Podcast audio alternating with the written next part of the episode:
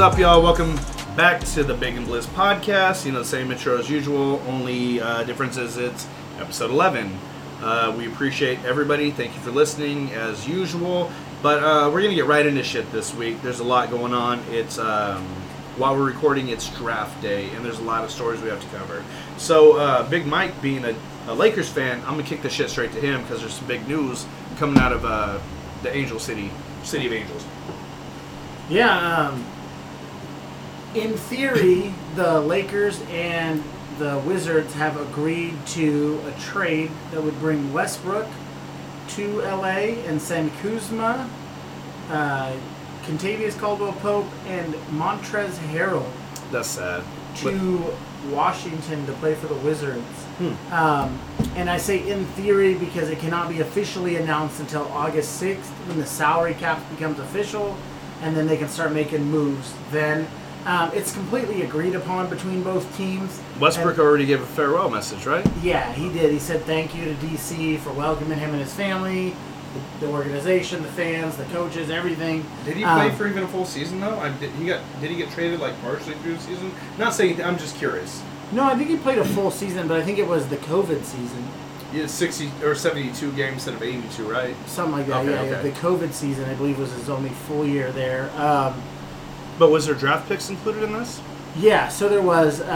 The Lakers will get 2024 second round and a 2028 second round. And Russell Westbrook. And then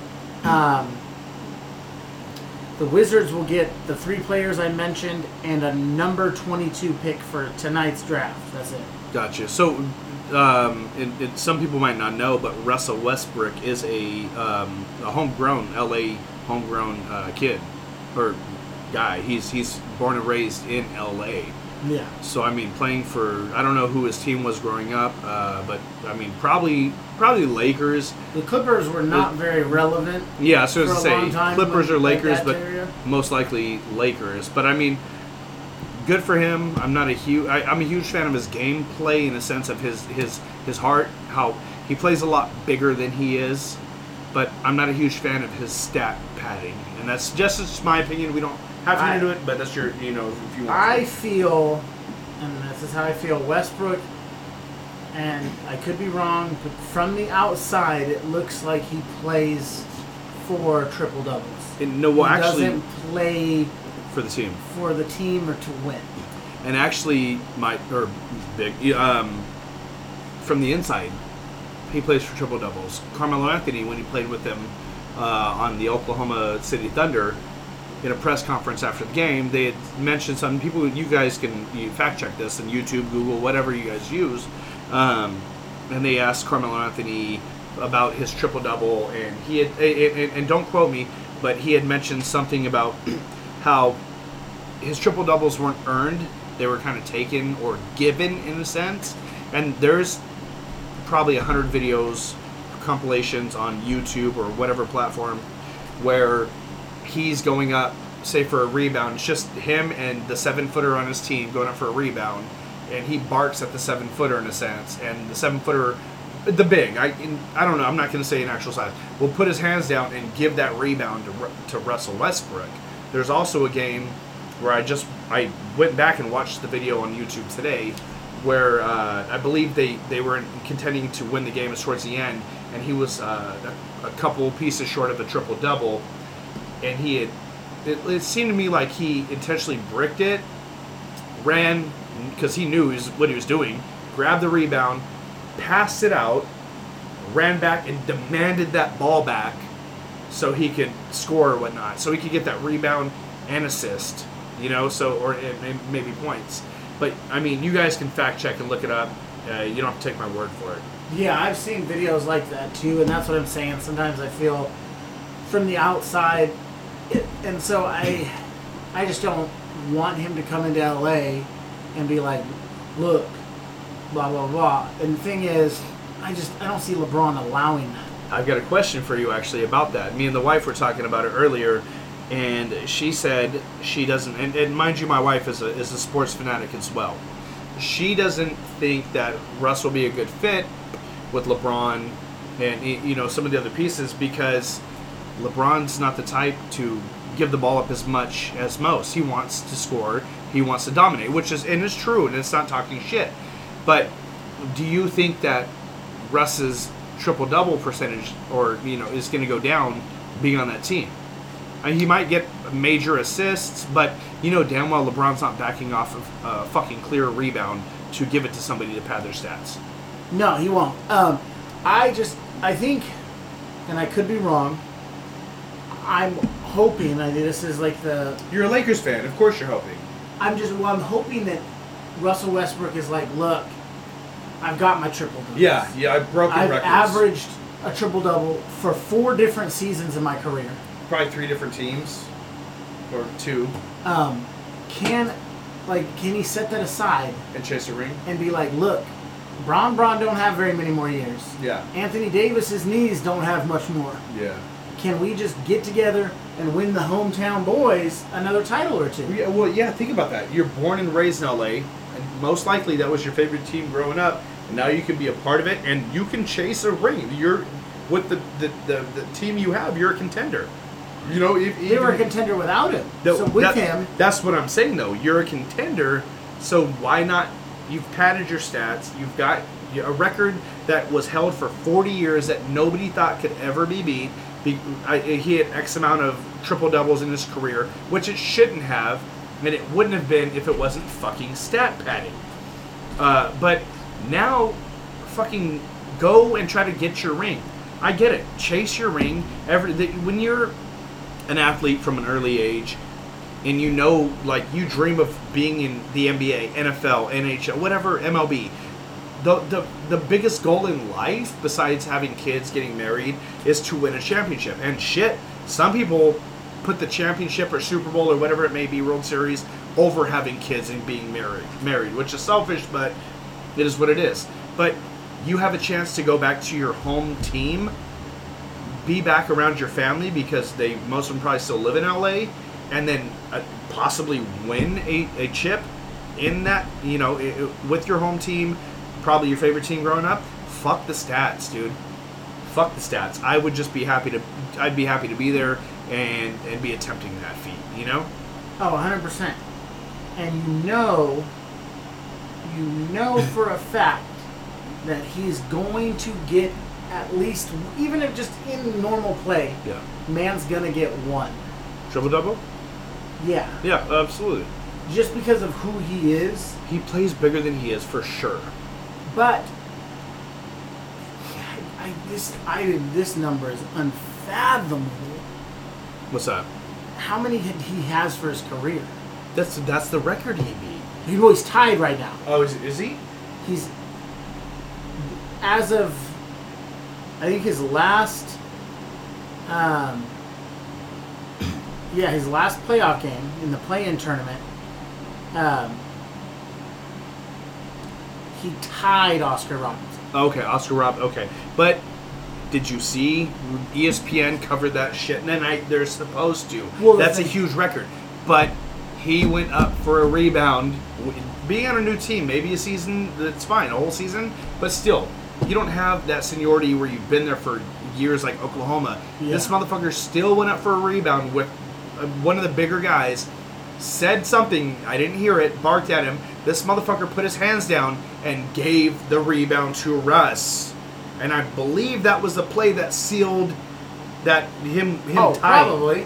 Like, but do you even just how many is it? It was for the record of a career. And Oscar Robertson played stupid amount of years. So what do you think that number is right 300 now? 300 something, no? No. What was it? It's 181. Oh, 181. Okay, I was dead ass. But do you think second place, which is Magic Johnson, was probably like 138. Yeah. So almost 50 games below. But mind you, Magic, his career was cut short. You know, not but just by HIV, because he retired because of it. Yeah. He came back and played, but I believe what his mindset was, he didn't want to put other players at risk, yeah, so he retired again, which I respect that, and more power to him. Jason Kidd was in fourth with 107. Well, who was third? Oh, okay, Oscar Robertson and well, before Westbrook. I'm saying before Westbrook, he made his way up. It was Robinson, Johnson, Kidd, And then the next active player below Westbrook now is LeBron. Gotcha. Who doesn't even have 100. Yeah. He's only one away from 100. He's at 99, but still. So that's the thing is, like, it's crazy to think that nobody was even close to Oscar until this. And this stat padding, dude. We've all seen it. Like, let's be real.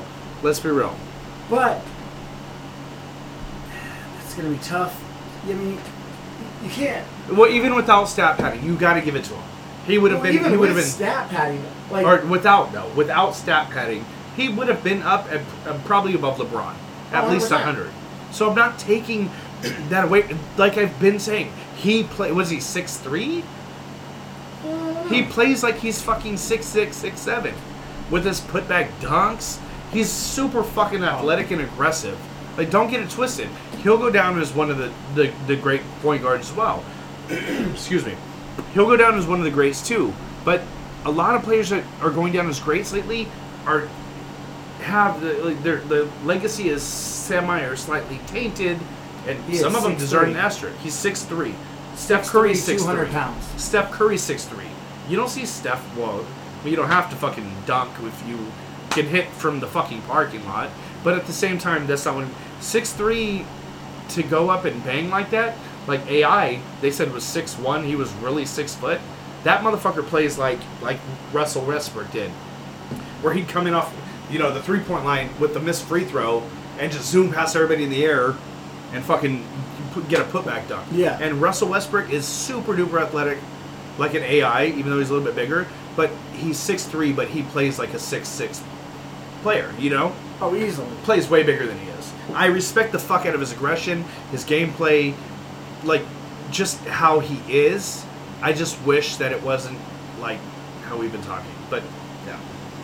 Yeah, so, we'll see how they gel together. It'll take a little bit, kind of like when he went to Miami, when LeBron went to Miami, and it took him and Wade a little bit to get together and figure it out. But This is my beef with it, though.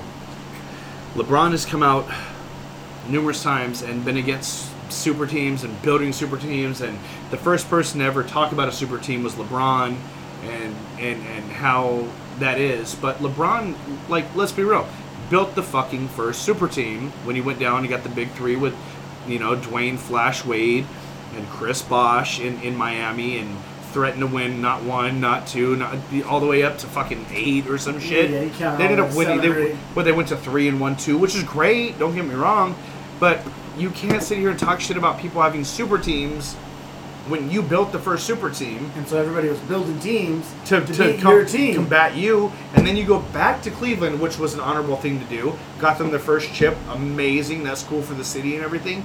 But you kind of put together kind of a super team. You have Kevin Love, Kyrie. It wasn't a super-duper team. It was a pretty fucking good team. But then you come out and you talk shit. And again, I'm a Warriors fan, even if I wasn't. You talk shit about the Warriors having a super team. But the Warriors is very organic. They drafted Steph in 2007. They drafted Clay in 2011. Drafted Draymond Green in 2012. And yes, the only piece that you consider building a super team would be bringing in Kevin Durant in 2016. But KD kind of was chasing that and came in organically on his own, even though they wanted him there. He wanted to be there. Oh, yeah. I mean, it's like Westbrook. Like, sorry, real fast. So, claim that you hate super teams, blame a team that built organically through draft and, okay, a trade or whatnot, built for a super team, but you go to L.A. and every year you've been assembling, like, the Avengers super team. Like, yeah, exactly. Come the fuck on. This trade today, I'm sure Russ wanted to be there, but goddamn well LeBron wanted Russ and was pushing the front office. LeBron has super pull in the NBA. Well, LeBron probably was in their year to get somebody. I would have rather seen Dame, because I know there's been rumors that he wants out of. Yeah, but you would rather see that, but what's LeBron's mindset? Who knows? I don't know. Honestly, I think Dame would have been a better fit for LeBron, because Dame can take that facilitator role and do what he needs to do more, I feel, than Westbrook has proven he can do that. Westbrook's proven to try to get his triple doubles, and I think Damian Lillard just is that Damian Lillard is the ultimate team guy. Like, whatever it takes to win, Damian Lillard's going to do. I agree. Is Westbrook going to be that guy? That's yet to be seen. But maybe LeBron looks at it as Westbrook's a dog, and he loves dog-ass players, you know? Well, I mean, James is a dog, too. But he's more of a clutch. You know what I'm saying? Can hit a shot from anywhere on the court. And he's the guy that you go to in clutch moments in the very end of the game. And LeBron needs that because LeBron's not that. But LeBron likes to think he... You're right. But LeBron likes to think he is. Still, used to be. He used to be way better at that. But he likes to think he is. And you know LeBron wants to be that dude. You know what I'm saying? Yeah. So maybe he... I don't know. I'm just devil's advocate. Maybe he looked at Dame like, oh, he's going to still spotlight. Because you can play a great game the whole game, but when you're down by two and it's about to be buzzer beater time and you bang a three from half-court or three-quarter shot, that's the one that makes the ESPN... You know what I'm saying? That's the one that they focus on. And LeBron wants to be that dude, you know? And I'm not saying that is why. For all we know, LeBron fucking had no part in this, which you can't... LeBron has something to do with this, you know? LeBron... Well, LeBron could have literally been like, get Dame, get Dame, get Dame, get Dame, get Dame. If not, get Russ. And they were like, hey, we can't get Dame. He's like, but we can get Russ. And he's like, bet. Yeah. You know what I mean? Like, but either he had something to say in it, like, to come to them, or they told him or came to him, you know? There's communication. Like, LeBron has earned that right, you know? Like, he is the face of the franchise. I love LeBron in a sense of being an amazing person. You never hear about off-court issues or this, that, and third. I just, like I've said a million times, he's one of the best players to ever play, but he has that bullshit baggage of the flopping and acting like, you know what I'm saying, he does no wrong. That's what 100%. Irritates him on the court. You're not wrong. And Space Jam movie, oof. I got mixed reviews about that. Great for the newer generation of kids, but goddamn it, LeBron kind of felt like it correct me if I'm... Come on, people, you agree with me. Put it in the comments. LeBron kind of seemed like the villain in the beginning of it when, Algie, whatever, was trying to do something nice for LeBron, and he talked shit about him. And then dude was like, oh, fuck, basically, fuck me, fuck you. Big Mike hasn't seen the movie. He will, and after he sees the movie, we need to revisit this conversation. Yeah, so... Sticking with basketball, obviously the draft happened tonight. We're recording on Thursday, so it was tonight. And I saw articles. We talked about it last time. Cade Cunningham, everybody knew he was going first. I honestly thought it was going to be Jalen Suggs or, I thought it was either one of the three. Jalen Suggs, Jalen Green, or Cade Cunningham. In my opinion, it could have went 1, 2, 3 with any of them. But yeah. This shit... fucking blew my mind the way it went down, to be honest. But yeah, from all the experts I read, literally everything I read said nobody even was talking about number one because they knew Cade was going. Really? I didn't read into all that. Yeah, a bunch of analysts said they literally there's no point in talking about one because he's going. Let's focus on who's going to go to. Got you. Okay. And I didn't see all that's like the Joe Burrow of the NFL draft. Yeah. Okay. And Trevor Lawrence. Sorry. And Jalen Green was who most people predicted to go second to the Rockets, and he did. Yeah. He's one of the first high-ranked high schoolers to not go to college. He went straight into the G League for a year. Bypass college. And played for the Ignite. I don't know who their... I'll look it up. I don't know who their NBA team is. I'll look it up right now. He was taken second to the Rockets. And then Cavaliers took Evan Mobley. I don't know. A lot of these names I don't know because I'm not super into the college world for basketball. I in and out of it. Raptors took Scotty Barnes at 4. Magic drafted Jalen Suggs from Gonzaga. Thunder took Josh Giddey. The Warriors drafted Jonathan Kuminga. He also came from the Ignite with Jalen Green. You talking about how big Cade Cunningham is and his position, though? Oh, yeah, Cade. Let's see. Let's not look that over. We were talking about it. They call him a point forward because he's 6'8". But in college, he played a lot of point guard. 6'8" point guard is ridiculous. It's like Magic Johnson. Yeah, who played center in the finals because he had to. But I think If I'm going to be honest, I don't think he'll play point guard. I don't think so either. I really don't. Shooting guard, maybe? Probably more small forward. Because he's like 220, too, so he's not light at that point guard position. No. So I don't see him playing. Honestly, I don't think he's on LeBron's level of play.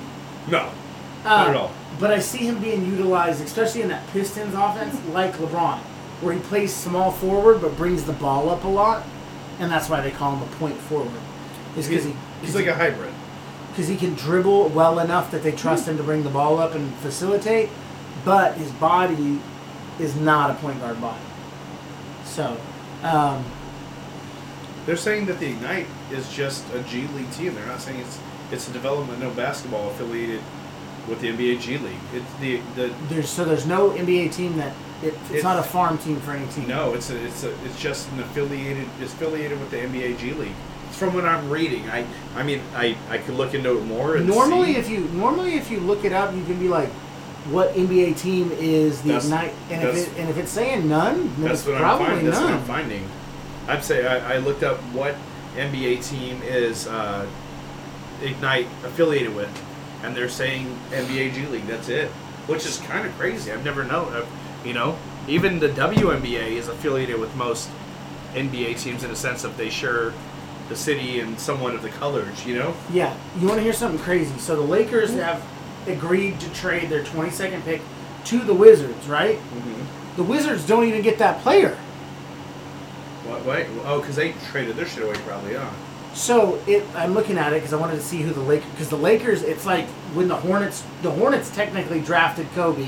Yeah. And then he was later traded to the Lakers. No, 100%. Like, same day? It was like one of these. The deal was made draft day. Yeah. But it couldn't be official until, like, a few weeks later. Yeah, isn't there pictures of Kobe in Hornets gear on Hornets court practicing? I believe so. Because he had to. So the deal was made, like the Westbrook deal. Yeah. He knew it was coming. He was a Laker. Yeah. But he just had to train. Because you're going to train. Yeah, when you get drafted, you're going to go to this thing. You're going to work out with the team. You know what I mean? Absolutely. Like, especially when you're a 17-year-old high school kid. So it literally says, Lakers draft Isaiah Jackson, officially traded to the Pacers via the Wizards. So that means the Wizards got this pick. Yeah. And then are trading it to the Pacers already? Jeez, that's crazy. And so how does that work? How do you think that works? So if we're different teams, and I say, hey, look, I'm going to trade you this 22nd pick, but you can't officially have it yet, do you tell me who you want to draft? Yeah. I mean, okay. But now, what about there's a third team involved? Like, you're trading that shit to that homeboy. So are the Pacers telling the Wizards who they want to draft, and then the Wizards are telling the Lakers? I mean, if that's stipulations... If that comes down to it, like, hey, we got this, we're getting this pick from said team, and I'll trade it to you, then that team that they're going to trade to might say, okay, only if he's still on the board, you tell the team you're getting that pick from to pick him, because that's who we want. Yeah. You know what I'm saying? There would have to be stipulations, like almost a fucking handshake kind of deal, you know? Because you could still fucking, if it's a rival, you could still cut their throat. Like, when the Cowboys traded down to the Eagles promised just this last draft in NFL. The Eagles promised we're taking a defensive player, we're not taking even the same side of the ball that you want, and that's the only reason the deal got done, because people were like, why would you trade your pick to the rival? But we still got who we wanted, you know. So yeah. Well, yeah, the thing crazy. Is like. Since it's not agreed upon, if they took the wrong dude, teams could just be like, well, sorry, buddy. Yeah. And back out, you know what I mean? Yeah, right? I didn't even think about it like that. So, I mean, you assume that's how it goes, but it's like you fucking take a game of telephone at that point. Oh, my God, yeah. Yeah. Like, hey, I need you to take this guy. It's like this thing going around I've seen, and this is what it reminds me of like, because the whole thing now is investing. That's like the big thing in the world. Crypto or stock market, and whatever. So the big thing is there's all these guys I've seen them on TikTok, on Facebook, on YouTube, where they're like, hey, easy way to make money is to sell houses, but don't ever buy a house. And you're like, how the fuck does that make sense? Middleman that shit. And so what you do is you call up somebody like who has a fixer-upper, like the house ain't in good shape. Yeah. And you'd be like, hey, look, I'll buy it off you for $80,000 cash. But you ain't got $80,000. Yeah.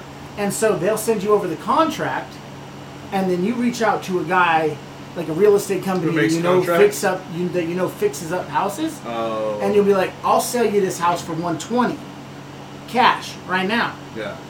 And so what you do is technically you never actually own the house. No, you never have a deed. You just have the contract that says blah blah blah blah blah blah. Yeah. And you literally just made $40,000 off of doing paperwork. Telephone tag. And so I'm like, in my brain, that's like how this is. Like, hey, bro, we're trading this for this, for this, for this. But I need you to tell the Lakers, since we're getting your pick or their pick from you, that the Lakers need to draft this dude for this to even happen. And it's like, God. And then all these people that make these decisions, GMs, owners, whatever, whoever it may be, front office, they're all connected somehow. Oh, they've either coached together in college or, you know, we're fucking coordinators or whatever in the NBA. You know, they all know each other. It seems like whether they like each other or not, they know each other. It's fucking business. And saying 30 teams in the NBA sounds like a lot, but to have a job in the front office of the NBA is a small cast of characters. If you think about it in the overall scheme of companies, you know? 100%. So, yeah, it's nuts. So, yeah, even if they hate each other, you have to swallow your pride to get what you want, you know? Yeah. It happens. I mean, even if you look at the NFL, talking about intertwined, there's literally two GMs in the NFL. I believe it's the Browns GM, and then there's another GM. They prank each other on draft night. Yes, the phone. I was just going to bring that. The phone calls. Yeah, they literally will call each other with, like, fake trades. Yes. He might be, like, the Browns GM might call, and I don't know who, I can't think of it. Say it's the Falcons GM or what. It, just for the sake of the story. And he might call and be like, hey, this is the Vikings coach or front office person, who's actually, that person exists. And, we want to trade you this pick, blah, blah, blah. And they fuck each other over. It actually bit one of the teams the ass one year because they were getting a call, and the dude was like, don't fucking answer that. It's that dickhead playing a prank. And they lost the player they were going after. Like, it's and nobody was mad about it. Like, yeah, they were like, fuck. But it's a funny thing that it was one GM that does it every year. So people are, like, really hesitant to think shit is real because of that. But while we're still on the draft thing, I want to say R.I.P. to Terrence Clark. I know he passed away a couple weeks ago, but he was a big-name basketball player who I think he was supposed to be in this draft, wasn't he? He ended up passing away in a car accident, and I believe he was supposed to be a big draft prospect in this draft. I know he was a big-name player, and I know LeBron's son, Bronny James, LeBron Jr., I guess it would be, even tweeted out and said R.I.P. to my brother, Terrence Clark, said some nice shit about him. Yeah, and he would have been in this draft. He was, because he played for Kentucky. And he was supposed to go pretty high, wasn't he? Like, on the board, if I'm not mistaken. But the NBA, being solid. So, like, when Kobe and Gianna and all the other victims on that plane, the helicopter crash, I don't know their names, but not trying to leave them out. It was more than just those two. When they passed away, the WNBA ended up drafting Gianna and her teammate that passed away in the helicopter crash to the WNBA, family, yes. And the NBA came out and drafted this kid Terrence Clark, who passed away. They drafted him to the NBA family today, which is fucking cool. The NBA, I've never seen the NFL, MLB, NHL, not that I've ever watched for it, but I've never heard of them doing any shit like that. You know what I'm saying? They might send a RIP or this, that, and the third, but the NBA is like the only organization, the only league, whatever, that I've ever seen draft a deceased person to the family and make it like they were actually drafted on that day. Yeah. And I respect the shit out of that. Adam Silver is an amazing GM. the NBA and how they get down are trendsetters when it comes to social issues and shit like that too. Yeah, Adam Silver is probably one of the best commissioners I've seen. Bro, I've got big ears, but god damn it, that motherfucker's got some big fucking ears. Oh yeah. He looks like Slender Man with bat wings, bro. Good ass dude from what I understand, but I mean he's no Roger Goodell. Yeah, that's another story. That guy's a fucking cancer. But go ahead. You want to switch up, Carmen? What do you want to get into, bud? Oh well, I was figuring we're on basketball, so we'd stick with some more basketball stuff. Yeah, and we'll get back to the Roger Goodell thing afterwards. Kyrie Irving. Oh yeah. He's mad at Nike over his new shoe, the Kyrie 8s. 8s or 9s? It says so. That's. Yeah, the story's conflicting, is it not? It says so. And I'm going to go, okay, so if we're going by his Instagram post, it's the Kyrie 9s. Gotcha. This article says it's the Kyrie 8s. I think Kyrie would know more than... Yeah, so in his Instagram post, he says, I have nothing to do with the design or the marketing for the upcoming hashtag Kyrie 9. Mm-hmm. In my opinion, these are trash. I have absolutely nothing to do with them. Nike plans to release it without my... Okay, regardless of what I say, so I apologize in advance for all the sneakerheads and true supporters of the hashtag KAI11 brand, which I'm assuming... This is number 11. So it's probably his initials. I don't know his middle name. Well, Kyrie blank Irving. Yeah, and 11 is number, yeah. K-A-I? I'll look it up. Yeah, I don't know his middle initial. I do know, for one... Like we said earlier, who is like, hey, bro? Yeah. Hey, I'm gonna go stand in line for 7 hours to cop the new Kyries. Yeah, he said for my, what do you say, my shoe? My sneakerheads. My sneakerheads. And true supporters. His middle name's Andrew, by the way. So the brand. Yeah. Andrew is his middle name, so that's the A in the KAI. Yeah, I've never heard of sneaker. I'm a fucking sneakerhead. I've got multiple pairs of Jordan 11s, other things like. I'm not that. I'm. That's my holy grail of shoe. I've got the Jubilees, the 25th anniversary, two spare Space Jams, the capping gowns. Either way, I'm somewhat of a sneakerhead, but I've never heard a real sneakerhead, even a sneakerhead like myself, say, "God, I gotta get the new Kyries like they're cracked." Like that's how I am with the 11s when they come out. But like, oh, I gotta get the new Kyries. You know, like. Never heard that shit. Did man remove his Instagram post? Possibly. He's very finicky. Kyrie's a diva. So this could go one of two ways. Kyrie's just being a fucking diva like he always is and feels some type of way and is making these posts about Nike and possibly deleting them, which would probably allude to that. Or Nike's being fucking Nike like they did with the Mamba shoes, with the Gigi shit, and release that without Vanessa. We covered that a few episodes ago, and releasing shit. Oh, no, he didn't. Okay, so he has probably Nike then. He has two different IGs. Mm. He has his like personal KD's burner IG. Accounts? Whoa, burner phones? Anyways, go ahead. He has his personal, and then he has his brand IG. Oh, that makes sense. And the brand IG was the one that posted the shoe pic. So, the shoe pic? It's the bottom. I was trying to see if there was an actual... Oh, the bottom of the shoe showed. Okay, so yeah.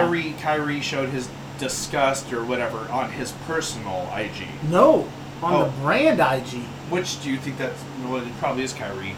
But yeah, that's wild. Yeah, so I was trying to see if there was a picture of... so the only thing you can see is the sole and the back. That's the only thing. That they show you this. If I'm being honest, the sole looks cool. Like it doesn't really look like. I thought it looked pretty good. But then again, nobody sees the bottom of the sole while you're walking or wearing them. You know. Yeah, you want to see the back real fast? Yeah. Let's see this. So this is in his IG live. Gotcha. That's the back supposedly. Okay. Like I don't. It looks pretty cool to me. It's a little wide body. Yeah. Well, I mean, most of his shoes do, though. You know? Yeah, I mean, if you're comparing them. Yeah. I mean, maybe he wanted something way more, like, methodical, like, you know. But, I mean, it's when you have a PE, a player-exclusive shoe, it's supposed to be from your mind. Unless you just don't care and you have the designer make them and you just sign off, or you look at them and you're like, yeah, those are cool. But it seems to me, if this is all, like, the way he's saying it is, he wanted to be more of a part of it. As, like, say, for instance, Kanye West, when he was with Nike, wanted to be more a part of the decision-making and the design, and supposedly Nike didn't let him, and again, it goes back to Nike, though. Supposedly Nike didn't let him have that end-all say, or even a process, like, to be part of the design with his opinion. And he left them and went to Adidas, and now Adidas has made him, you know, along with other ventures, made him a billionaire. But I will say that, in my opinion, looks-wise, as someone who loves sneakers, the Nike Yeezys, way better than the Adidas in looks. But from what I've heard from a lot of people that are sneakerheads, each and every one has said that the Adidas, I think the Yeezy Boost 350s, the ones that are like knitted, that's the super popular one, are the most comfortable shoes they've ever put their foot in. Like walking on clouds, like almost like how Nike Cortezes felt to me back in the day. I mean, it does look like you're walking on a fucking cloud. We called Nike Cortezes felony flyers. Like you could just, like running barefooted. You know what I'm saying? Yeah. So, but yeah, it does. The boosts that look knitted with the bigger bottom, you know, they come in like the tennis ball green or whatnot. Yeah, I'm telling you, I want a pair, not because it's the hype beast thing. I just want to try them out and see. I'm gonna have to get a pair just to try them out. Probably get a black pair with the red stitching into the boost, you know. Yeah. But dude, his Wave Runner or whatever the fuck they are, and his foam sandals. I mean, I don't know. It's just not. I'm not criticizing anybody that is into that or wants those, or it's just not my type of time, you know. Yeah. But again, Nike hit the Yeezy Nikes. The Nike Yeezys, in my opinion, were the best looking ones. Like the October Reds, and those are going for $5,000, $10,000, $15,000 a pair now. Yeah. But Adidas let him have full control over everything, design, everything. And it seems to be like that with Adidas. They give you more, like, they give you the reins, you know? Well, and that's the thing is, fucking LaMelo Ball. Puma. Is with Puma, yeah. And he put out an IG story that said something along the lines of Puma wouldn't have done it or whatever. Yeah, like, Puma let you get off. Yeah, is what he said. Basically, so, they let you do what you want to do. And so that's the thing is, like, all these brands like Nikes and Jordan, they're staples. They're so iconic. Like, they're literally like, I'm Nike, fuck you. Yeah, yeah. We'll pay you a lot of money, but you don't really have. And mind you, unless you're Jordan, LeBron, or Kobe, you can't even say Kobe because they fucked that shit up too. Well, I mean, they still, when Kobe was alive, he was able to do his own thing. Yeah, Kobe was dominant, very dominant, and alpha male. They only fucked it up because after he passed away, they started jacking prices up and doing stuff that he wouldn't have allowed. And released the shoe that Vanessa said no. Yeah, about. And so. So they did their thing, elite, but what I'm saying is when Kobe was alive, he had control over his life. 100%, you're right. When he died, they saw an opportunity to make a ton of money. It's like going to a mechanic or a car dealer as a man and getting treated one way, respectfully, or going to the mechanic or the used car dealership as a woman. They try to take advantage of you a lot of times. Yeah. And that's kind of how they looked at it with Vanessa, in my opinion. I think they thought they could push her around. That's what I'm saying. Exactly. And she ain't that type. No. She was married to the mama for how many years?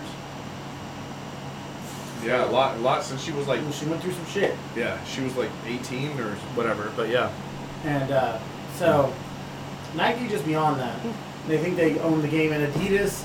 Puma and all these other ones are like, okay, we're here, we're doing our thing. Yeah, we're not as big, so let them make us big. And that's the thing is, like, you've seen Kanye make Adidas a $1 billion, dude. You've seen Steph make Under Armour huge in the basketball world. So yeah, so with Jordan Brand, it was Nike, then it was you know, Nike signed Jordan, and they gave him his Jordan 1, but it was under Nike, and it went Nike Air. And now Jordan has his own, let's say, subcontract. Nike still makes them, but Jordan is its own brand. So it's like a distribution deal for an artist that doesn't want to sign with a major label like a rapper, say. And so they signed a distribution deal. Yeah, they own all their masters. They own all their rights. They make fucking songs how they want them. You know, industry wants you to put out a radio hit. And you can only make songs like this. You can't do that. Yeah. So you signed a distribution deal. So he went from, say, a major. He was signed to Nike. Let's put it in musical terms because I know that a little bit, you know. Was signed with Nike as a major, as an industry major, and then branched off after his contract, say, or that he made enough money for them that they were like, okay, we'll give you the reins, and now he signed a distribution deal with Nike. Yeah, because he doesn't want to deal with the manufacturing or the shipping or the marketing. The people that, they have full control of your shit, as Kyrie's saying. They have full control. So basically, Kyrie is signed to a fucking major. I have Russell Westbrook, the why not 3-0-0-3s or whatnot, and those are the most comfortable shoes I've ever put my foot in. But when you have a Jordan Westbrook, I think Zion's with Jordan, right? Yeah, he's got his own. A play exclusive. So now Jordan is the major, and they're signed to an industry major. But you know what I'm saying? So Jordan has a distribution deal with Nike. So with Curry and Under Armour, he brought the brand so much to the forefront, made them so much money, brought them from being a decent manufacturer. They were huge in other sports. Oh yeah, 100%. And like not so much in basketball. Yeah. And Curry really jumped them from being right here on. Because basketball is the most global sport, though. You know. Yeah. Under Armour already had Cam Newton on the roster with the super duper high top fucking cleats and shit. They had Tony Romo as an athlete, you know. They had Tom Brady too. Tom Brady, who's also sponsored by Uggs, by the way, which is weird, but whatever. Fuck it. He's the GOAT, you know. But sometimes the GOAT's feet get cold, you know. They got covered in them lambskin, right? So Stephen Curry brought it to the forefront because NBA is very global and really leads when it comes to fashion and shit. Yeah, I mean, the only thing more global in the NBA is soccer, I believe. Yeah, throughout the world, I believe so too. But you don't see nobody's wearing soccer cleats for fashion. So when you get tennis shoes and you're a sneakerhead, they're always, even if they call them casual, it's all basketball-based shoes. You're not wearing football cleats. You're not wearing fucking golf spikes. So well, and that's the thing is half the time. Not half the time, but a lot of times these football cleats and even spikes for golf now, the interchangeable, are modeled off of. Oh yeah. So if you're casual Jordans or player Jordans or all these. Des Bryant was signed to Jordan Brand, and so now we covered Dak Prescott being the only quarterback to ever be on Jordan Brand and the highest paid athlete to ever be on Jordan Brand. And like his promo cover, his shoot was him in the Cowboys uniform wearing the Jordan 13s, the white and blue ones, which are cleats. Yeah. Des Bryant used to come out regularly in Jordan 11, you know, the Concords or whatever, but with cleat bottoms. But yeah, the basketball shoe, even if it's casual, is the biggest brand, you know. And Steph made Under Armour such a household name. Now Steph is like how Jordan was a Nike. Now he's his own entity, and Under Armour's now his distributor. So he's not Under Armour. Like Michael Jordan was Nike Air Jordan. Now he's just Jordan. Steph had the Under Armour Curry 1, 2, 3, 4, 5, 6, 7s. Now he's just Curry whatever but being distributed by Under Armour. Yeah. So if that makes sense. So what will happen is like. The old Air Jordans used to have Nike logos on them still sometimes. And they still bring... Yeah, they don't do that anymore at the new ones, yeah. That's what I'm saying. Yeah. And so that's like the old Currys as a nod to Nike on some of them, like my Westbrooks, have a Nike swoosh on them, and it's just a nod to Nike now, you know? But it's like the Currys' Under Armour logo won't be plastered all over them anymore. And his logo's crazy. The three, after he hits a three... He throws up the three, like the pinky ring and middle finger with his, you know, his index and his thumb, making an O. So it's a 3-0 for his number 30, and that's his logo on his shoe. It's thin, but it goes into it. You know, it's dope ass logo though. Yeah, I know. One of the kids, he had some Currys. They tend to have Bible verses on them too. Mm-hmm. Some people buy them, some people don't. Yeah, if you guys don't know, Stephen Curry is super, super. He went to Bible school in Canada, I believe, and that's where he met Aisha Curry, his wife. He met her. Chef Curry. Yeah, right. Chef Curry at the Pot Boy. He met her at Bible camp or whatnot in Canada, and then they come back to the States and go to college, and they re-linked up, and they married. And if I'm not mistaken, I think like they even took each other's virginity and shit. Like they're super both super religious, which is cool. That's cool, you know. So, yeah. But speaking of the shoes, we were talking about LaMelo Ball and Puma. Did you see the shoes that he was rocking for most of the season? I can't remember what they're called. I'll look them up. And I don't know if that's his P, his player exclusive, like his shoe. I don't think it is. So he should have one coming down the pipeline since he just won Rookie of the Year and he's like a big fucking name and face, especially for Puma. Do you think Puma, who's the biggest like celebrity besides LaMelo that you think of? Me, I think of Nipsey Hussle. Puma, when you say Puma, I think of guys that play soccer.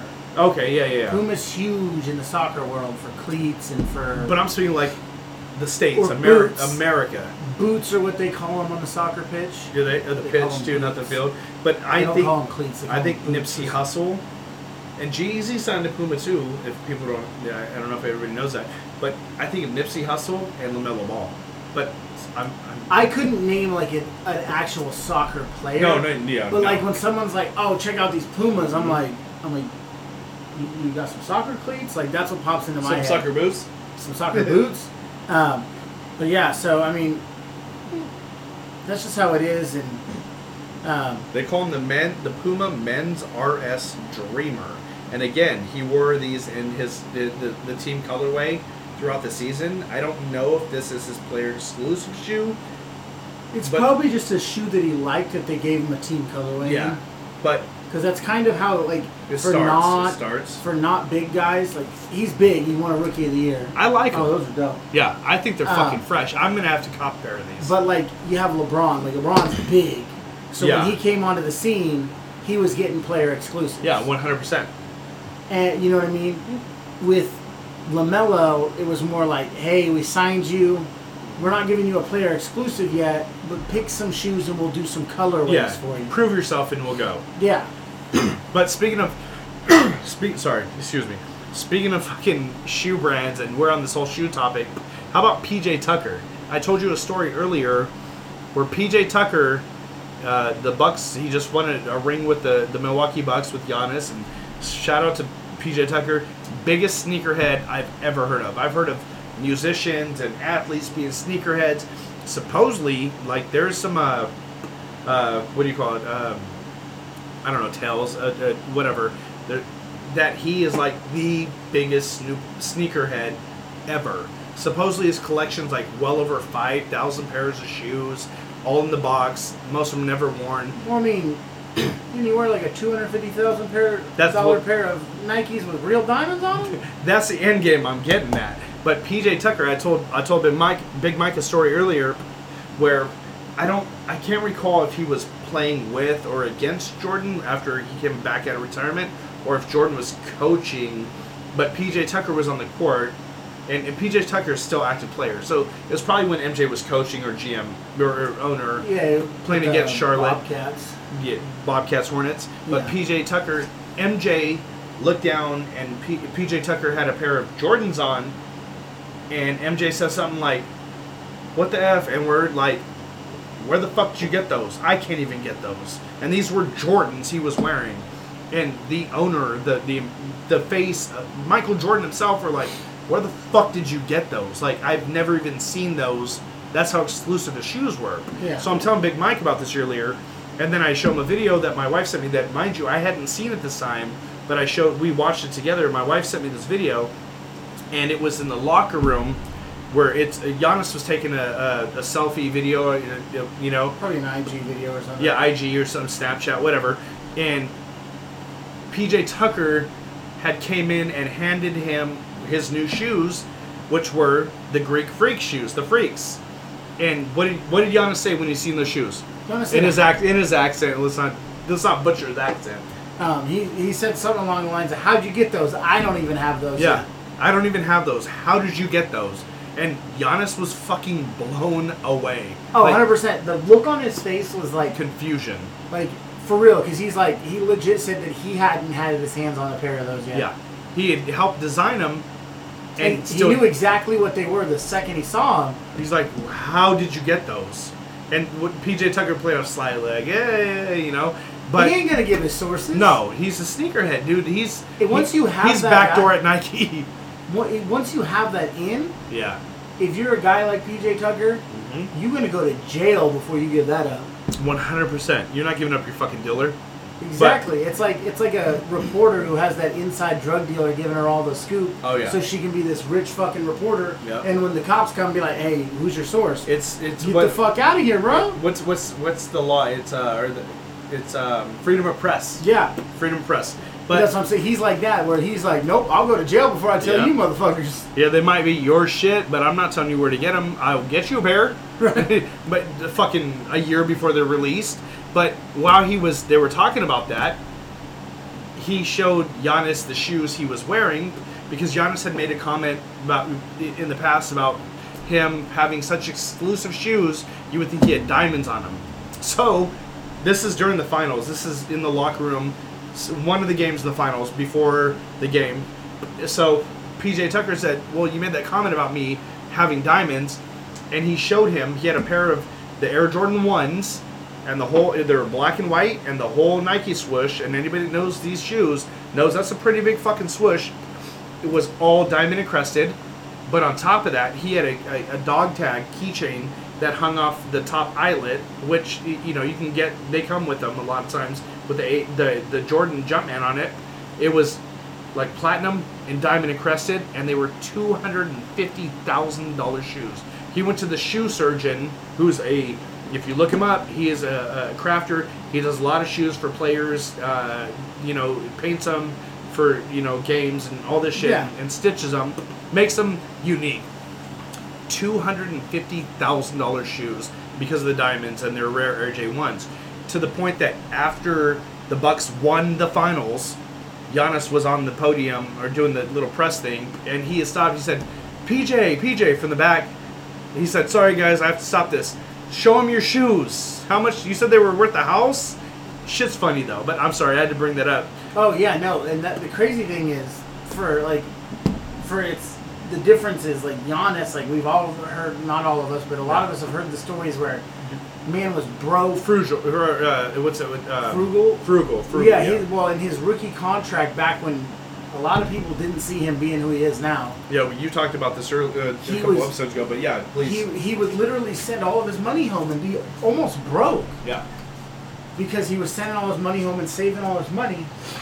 And then now you have Giannis, who still is in that mindset of being frugal, because Blizz over here told me that he posted something about wanting to watch the Olympics, and someone said you could pay for this, and he said something along the lines of, "If I gotta pay for it, I don't want to watch it. Show me the free sites." And so he's just frugal. And then you got P.J. Tucker over here, like, "Hey, check these shoes. They cost more than some motherfuckers' houses." Shit, right? That shit's crazy. I think you touched on the story about. I don't know if we talked about this before before one of the episodes, or if you actually said it on air. But telling the story about Giannis and sending his money, like via MoneyGram or Western Union, in that story.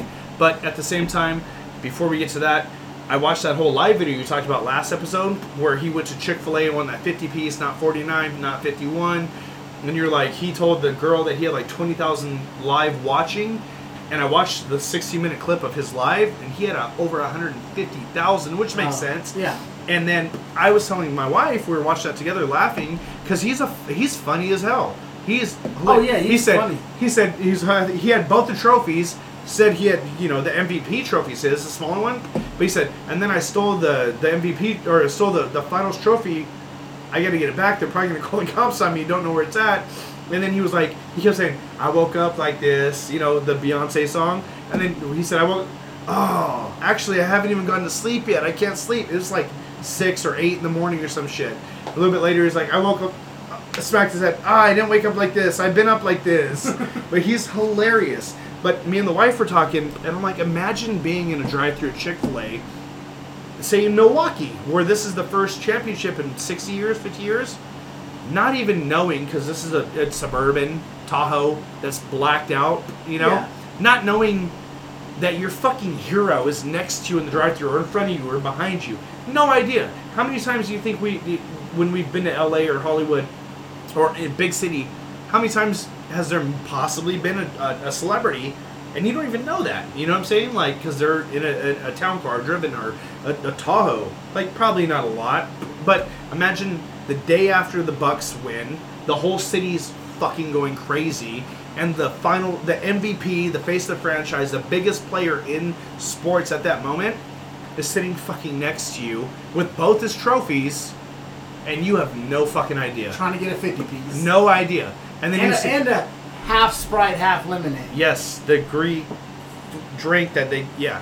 But imagine that, being in that fucking drive-thru and then going home and see on the news, they share clips of his IG and you're like, oh my God, you know? Yeah. But a couple people seen that he was there, bombarded the Tahoe. It started off as just like two people, Giannis, you know, the Greek, you're the best, you know, GOAT. All of a sudden, there was like 100 people there. And the fucking news guy, that the one that just holds a camera, with his big-ass, bazooka-looking camera was there, in, like, gym shorts and a fucking frayed, dirty T-shirt. Bigger guy, you're, like, kind of fat. Like, he just woke up, like, his boss called him. He's an IG at the Chick-fil-A over here. Get there. Like, oh, shit. And they after a while, there was, like, probably at least a couple hundred people around the SUV. He even let people... He rolled down the window, put his mask on, let people touch the trophies. They asked, can I touch trophies? He's like, yeah, go ahead. Between his legs. I'm like, yeah, you might get your cock touched. And he took pictures, like, the most humble fucking guy ever. But with that being said, I think we might have touched on the Western Union story. I don't know if we talked about that before or live, but go ahead. Yeah, so essentially, he was sending all of his money home, and he went to Western Union, sent it home, and... accidentally sent everything he had. Didn't realize, yeah. And he thought he had saved enough money to get a cab to the stadium or whatever. Didn't they have a game that night or some shit? Yeah. And he didn't. So what did he do? Started jogging to the stadium. Oh, yeah, jogging. He literally started jogging, and some older couple that was on their way to the stadium, like, pulled over and was like, hey, aren't you the rookie for the Bucks? And he's like, yeah, and they were like, what's going on? And he's like, and he kind of told them, and so they gave him a ride to the stadium and dropped him off. And I can only imagine, like, if he came across those people again, like, in just chance. Well, and in the stories that I've seen, there's no, like, there's no end to it. Yeah. Yeah. But knowing Giannis. Now, he probably had his agent or somebody find them. Yeah, they probably got a signed jersey or some tickets or something, just because of how humble he, at least how he presents himself. And how humble they were to pick him up and, you know, not fan out. Yeah, no, you can tell he came from nothing. I mean, his parents were, well, him and his brothers, too. They were immigrants from, I think, I don't want to, like, Nigeria? And his family moved to Greece because of issues. And we talked about that earlier.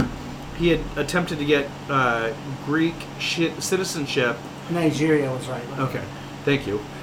He attempted to get Greek citizenship multiple times, and they kept denying his citizenship. So, therefore, he couldn't get, like, I don't know how it is over there, but he couldn't get the equivalent to a social security card, driver's license, ID. He couldn't work, anything like that in Nigeria. And then when he finally was able, like, to know he was going to be part of the NBA draft, and then he was probably going to be drafted, all of a sudden Greece was like, oh, by the way, here's the paperwork for your citizenship. You need this so you could travel, which he did need it so he could travel, but they denied his citizenship multiple times along with his families while he was there. So I don't know how it works over there, but I know in America, if, you know, the United States, if you're from, say, Mexico, like Mexico's when it comes to Mexico, it's like, it's almost like the worst shit happens, because Canadians, I haven't seen it be as bad, or maybe it's just not publicized as bad, but you come over from Mexico and your citizenship's denied, you have to deal with ICE, which is immigration, and they'll arrest you and deport your ass back, send you on the first thing smoking back to your country after they detain you for a minute. I don't know if that works the same way in Greece, but they denied his citizenship, and then once he was eligible to be drafted in the NBA, all of a sudden, from what I understand, from what I've seen, is they accepted it as, you know, gave him citizenship, and then from what they told him, it was, oh, because you have to have it to travel. I think that a little bit of it was, or maybe more than a little bit was, oh, he's going to get drafted in the NBA, let's take advantage of this. But I could be completely wrong. What do you think, Big? I mean, and like I said, it's not facts, I don't know that. And I've never read any of those articles, but it wouldn't put it past me. Yeah. Especially because, you know, Greece, weren't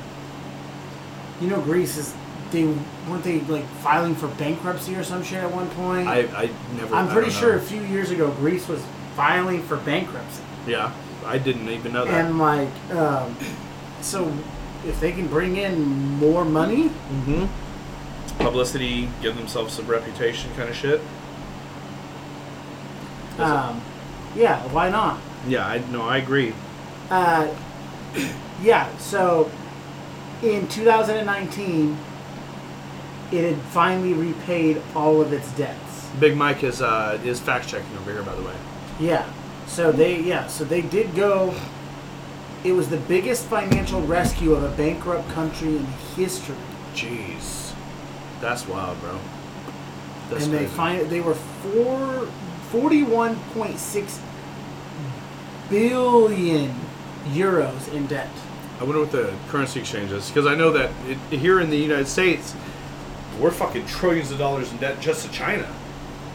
You know, but I guess we're like that country is like that dude at the bar that just runs his tab up and never says, "Oh shit, I can't pay." Oh, I can pay it later. I can pay it later. So.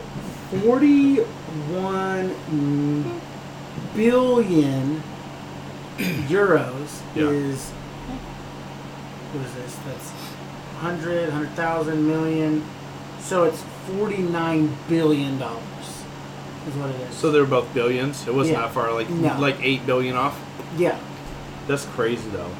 But the thing is, you have to understand, like Greece, size-wise, compared to the United States. Oh yeah. So, yeah. We have like 8 billion people in the United States, somewhere around there. Yeah, so it said it was 2010, so it was a lot longer ago than I thought it was. Gotcha. Greece said it might default on all of its debts, which would threaten the viability of the Eurozone. To avoid this, the EU, which is like Europe, lent Greece enough to continue. So they were going to file bankruptcy. Gotcha. And then Europe... It was a rescue. Europe got together and said, "Hey, look, we can't have you going bankrupt because then it fucks up all of our banks." Yeah, it fucks up the exchange rate of our currency. And so they all got together and said, "Hey, look, here's some money.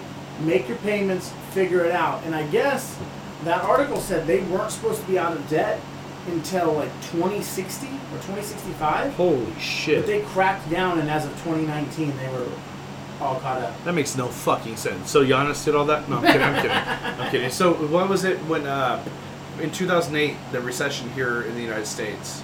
What, the bailouts. So they got bailed out. Oh, right? Yeah, essentially. Okay. That's what I was going to get at. It's like, literally, it was like, if the mom and pop shop down the street was going out of business, and Walmart and a bunch of other businesses in town got together and said, "Look, you going out of business makes us all look bad. Here's enough money to stay in business." Yeah, because that's what Walmart would do. Oh, well, yeah. I know. Walmart would do that. But essentially with COVID and our government, they put a bunch of mom and pop shops out of business and rescued the big businesses, which is fucked up. But while we're still in, or do you have something to? No. Okay. While we're still on basketball news, I think there's two stories that we need to cover. One is LiAngelo Ball, and the other one is Jaxson Hayes. Jaxson with an XS, which I don't understand. But LiAngelo Ball, there is they're saying is he has been or he's going to be signed to the Charlotte Hornets Summer League, right? To play for the Summer League, yes. To play for the Summer League, which we're pretty sure that LaMelo, who's the Rookie of the Year and the face of the franchise for the Charlotte Hornets, will be playing in the Summer League with his brother. I mean, even if he's proven himself, Melo's proven himself, he could not play the Summer League and be cool. But if you have a chance to play, even though Summer League, professional basketball with your brother, besides Lithuania? Yeah, for the first time since 2017 in Lithuania. But they only played like 16 games over. And they didn't start any of them. I watched. LiAngelo still averaged almost 13 points a game. And they were both getting limited time. I watched the whole Ball in the Family Facebook series. Yeah. That's why, Big Baller, it pulled them out of that situation afterwards too. But we've spoken before, but I think Jello has not been given a fair shot. No, he hasn't. And I've always said, I think Melo is the best. 100%. Somebody. Is it on? Right. This or this? The mic. The mic's on. Okay, sorry. Yeah. I thought you wanted to cut that. Sorry, I didn't mean. But the red light was on earlier when we weren't recording, so I didn't know if that had something to do with it. No, I was about to be like, "Holy shit!" It's like the red light's on. The power is coming. The power's to it. If it's blinking, then it's muted. Oh, okay, and you can turn it on and off from the computer. Okay, I was like, did we just record over an hour or not? Did we just record over an hour? Which it'd be a long night. But so wait, are we cut that out? Fuck it, I'm leaving it. All right, fuck it. No, whatever. I don't give a fuck, to be honest. But no, so this guy who I play games with a lot, We've been playing 2K once in a while, just playing against each other. Play touch butt? 2K? And he argues that if Jello can be given a shot, he thinks Jello might be the best of the three. I don't think he'd be the best. And my argument is, this is always my argument, is his play style doesn't fit his body type. Yeah, you're right. 100. There's he's in between two different positions. So he either, and like I've said, from a chunky motherfucker, he either needs to slim down and play his role. I think he has slimmed down a lot, though. And, I mean, I haven't seen pics, and I haven't seen him working out, whatever. But that, in my mind, to play in the NBA, he needs to slim down. Well, see, so his... And, I mean, that's... Their dad built them as a point guard, shooting guard, and power forward. Small forward. He wanted them all to play together. So, yeah, and I get that. But when you grow, your body doesn't go, oh, I'm small forward, I have to be this size. I'm shooting guard. I'm point guard. I have to be... Because Melo's 6'8". 6'8". He's a point guard, right? Yeah, because he's scrawny as fuck. Well, and isn't Lonzo he's like 6'6". 6'6", though. I believe he's 6'6".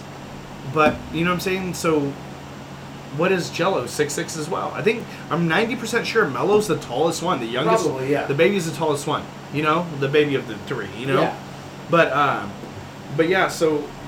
None of them really match the size that you would expect to be for their position. No.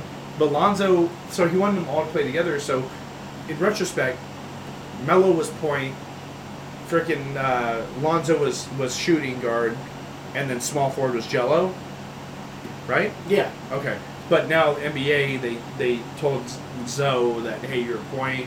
But he handles the ball like a point, too. He played a lot of point, too. Yeah.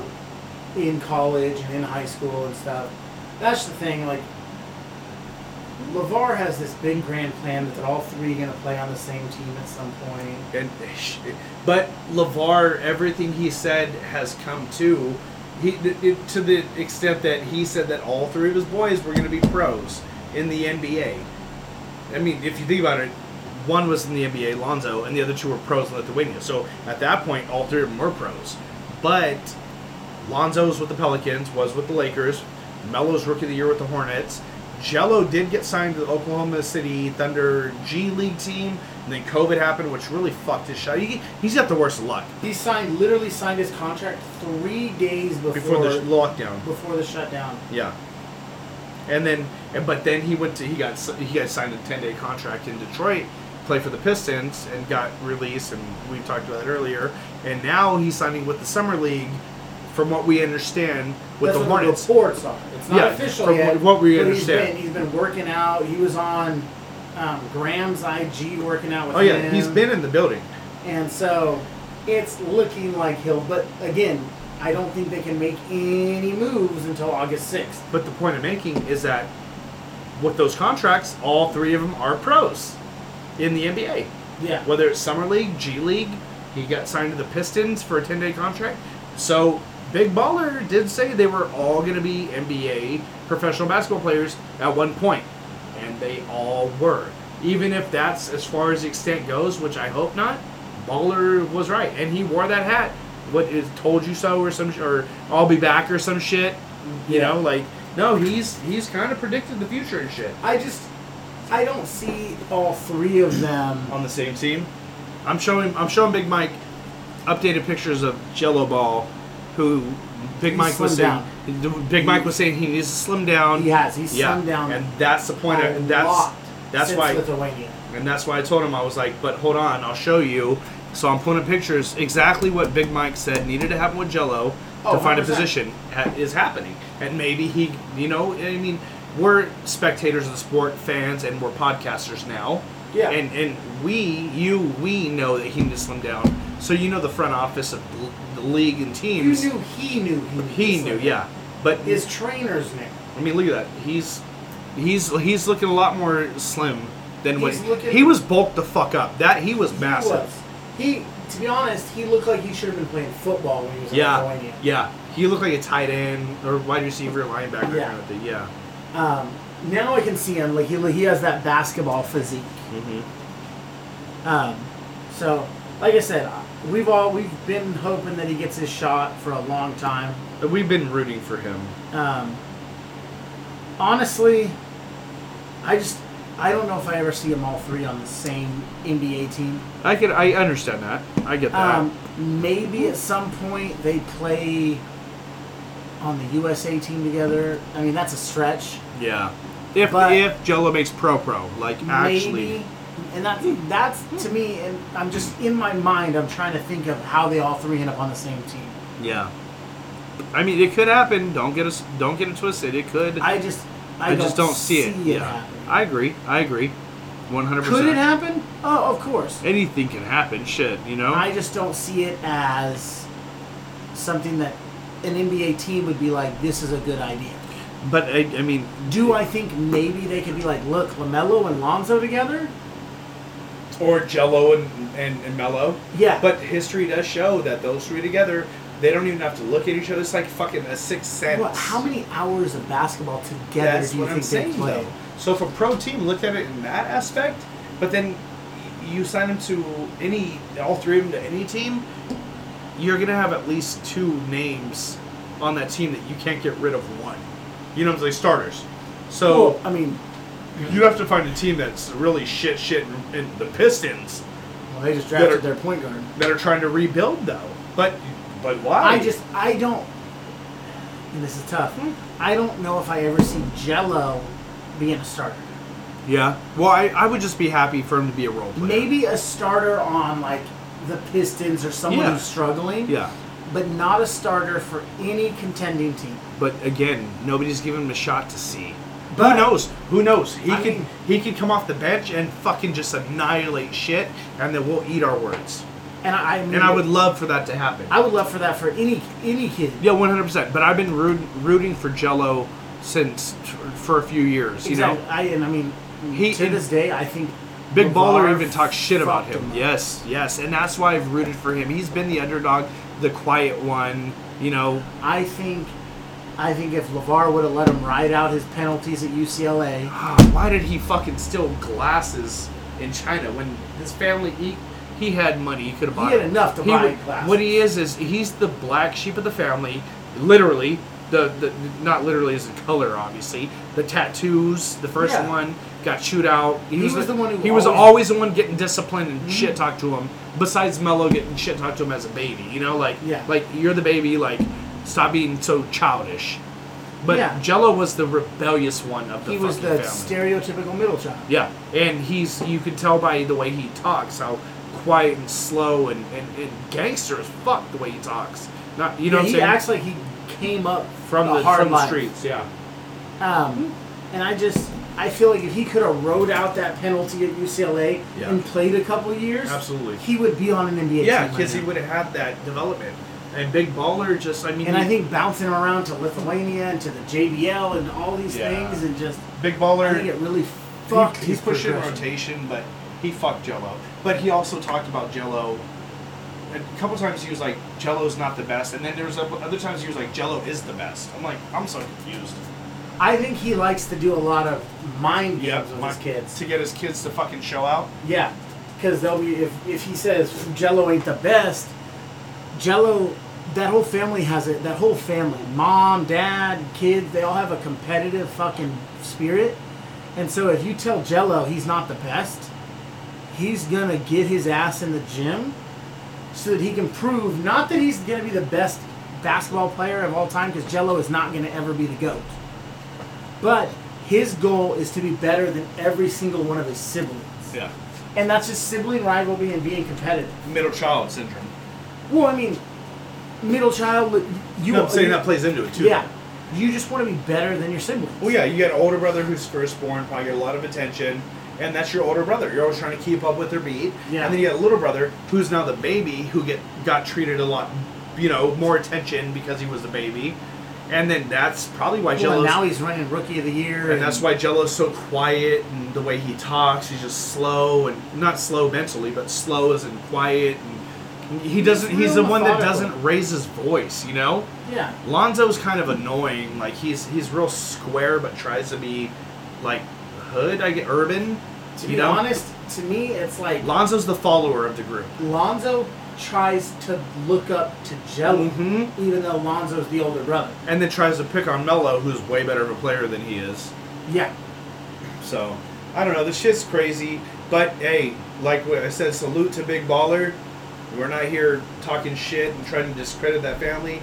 Big Baller, saying he can beat Michael Jordan 1-on-1 and shown tape from back in the day where, sorry about it, but he made the practice squad of the Tennessee Titans as a fucking tight end, which is a crazy feat. Played football through college, got a scholarship. Yeah. Met his wife, who was like a fucking world-class volleyball player, and they both have fucking top, like height, obviously. Oh, yeah. So they knew their kids were going to be big, but Baller said, they said on the first date that he told her they were going to get married, they were going to have 3 boys, he already had the names picked out, and then all 3 of them were going to be a point, a shooter, and a small forward, and that all of them were going to go to college, and all of them were going to make the NBA.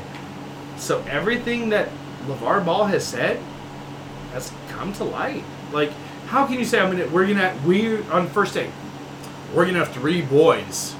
These are the names, and not produce 1 girl in 3 tries, or 3 kids. Yeah. Like that right there is fucking crazy. Is it chance? Is it fate? I don't know. But really, like, this motherfucker said that the Big Baller brand was going to be super big and that he was going to be able to buy them. It got big. They just didn't produce on their shit. But it got big. Well, all the pop-up shops sold out. Like, they had a following. Big Baller brand was big. Big Baller brand made 2K19, dog. No, but I'm saying if they would have just stuck with the shoe clothing, always fucks. They would have been fine. Yeah, I agree. The problem is when they went to shoes, they looked like a Kickstarter campaign that people dumped money into, and now they're not seeing any product. Exactly. And so I watched a documentary, and they were talking to Dr. Dre and Jimmy Iovine. And they were like, hey, we need to get into something besides music. We can do shoes, beverages. No, shoes are too expensive. The market's too small in a sense of you've got to know people, which they had that connect. But it's too expensive. It's just a lot of work. Your overhead to create is small. They're like fucking headphones. And that's Beats by Dre. That's how it came about. Jimmy Iovine and Dr. Dre sold their shit for $3.7 billion to Apple, all that. But shoes Apple just are stole all the fucking shit out of technology. But now they're releasing Beats. They're releasing some Beats shit for Android. Apple is, which is weird. Ooh, excuse me. But either way, the shoe game is like one of the hardest games to get into from what I've seen. But the Baller Brand, I mean, they made 2K19, 18 or 19. Like, think about that. To make it to 2K as a brand, yeah, you could literally go to the apparel shop in 2K19. The first season that had a city, you could free roam, right? And you could buy BBB, Big Baller Brand. That shit's crazy. That is crazy. So when he said Big Baller Brand was going to be huge, it got pretty fucking huge. It was a flash in a pan. Though. Yeah, that's what I was going to say. Yeah, it could make a resurgence if he wants to. He's been trying, but the boys left. One's with Puma. I think Zoe's with or going to Puma. Jello doesn't have a contract. He's a big baller. I mean, until, he gets looked at from a major. But anyways, let's... Jaxson Hayes. You know the story more than I do. I saw the headline. You said you looked at the story. The cop brawl. Both of them were in the hospital. Yeah. My question is, his name's Jaxson, but it's Jaxson. Why wouldn't it be Jaxson? That's Jackson, right? Is his dad's name Jack? So it's Jack's son? Is his dad Jax from Mortal Kombat? And he's Jack's son? I don't know. Anyways, go ahead. I didn't read too far into an article, but I do know that Jaxson, and something happened, and he got into an altercation with a cop. And now both of them are in the hospital. And Jaxson Hayes plays the NBA, right? Yeah, he plays for... I'm looking shit up right now. I literally was just playing with him on 2K. I'm looking it up too. Push officer, Taze twice, or... Pelicans. The Pelicans. Oh, yeah, okay. So he plays for the Pelicans. 21 years old. It's tough. Because he's probably just ended his NBA career.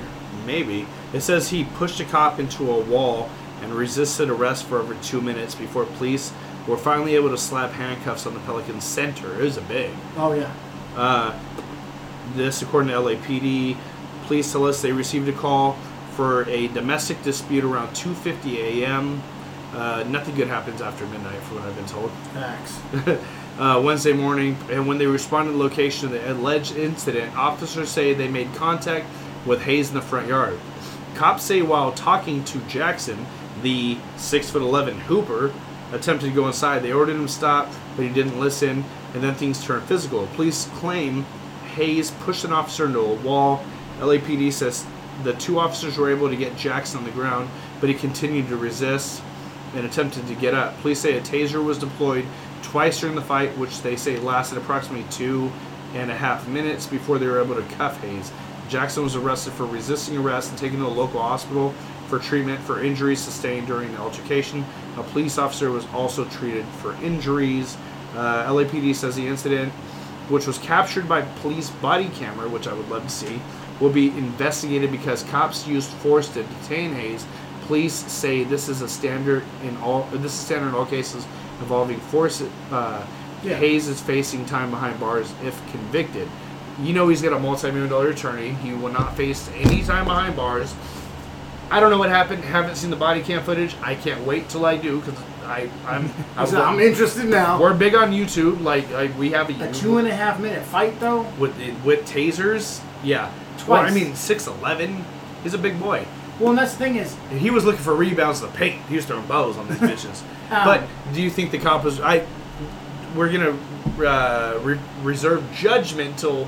We see body cam. In a sense, if the body cam doesn't show this, they might have known who he was and said, "Oh, I gotta go to the hospital," and there might be a lawsuit coming.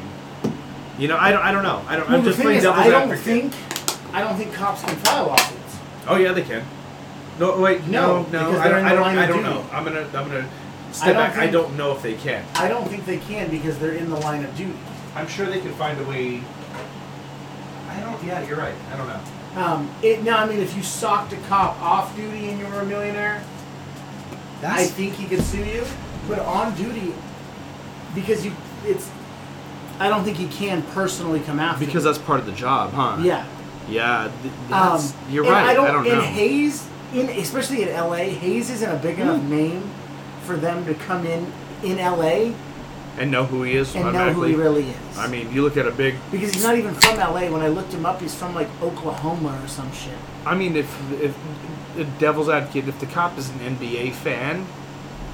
Honestly, I wouldn't have known who he was in the NBA.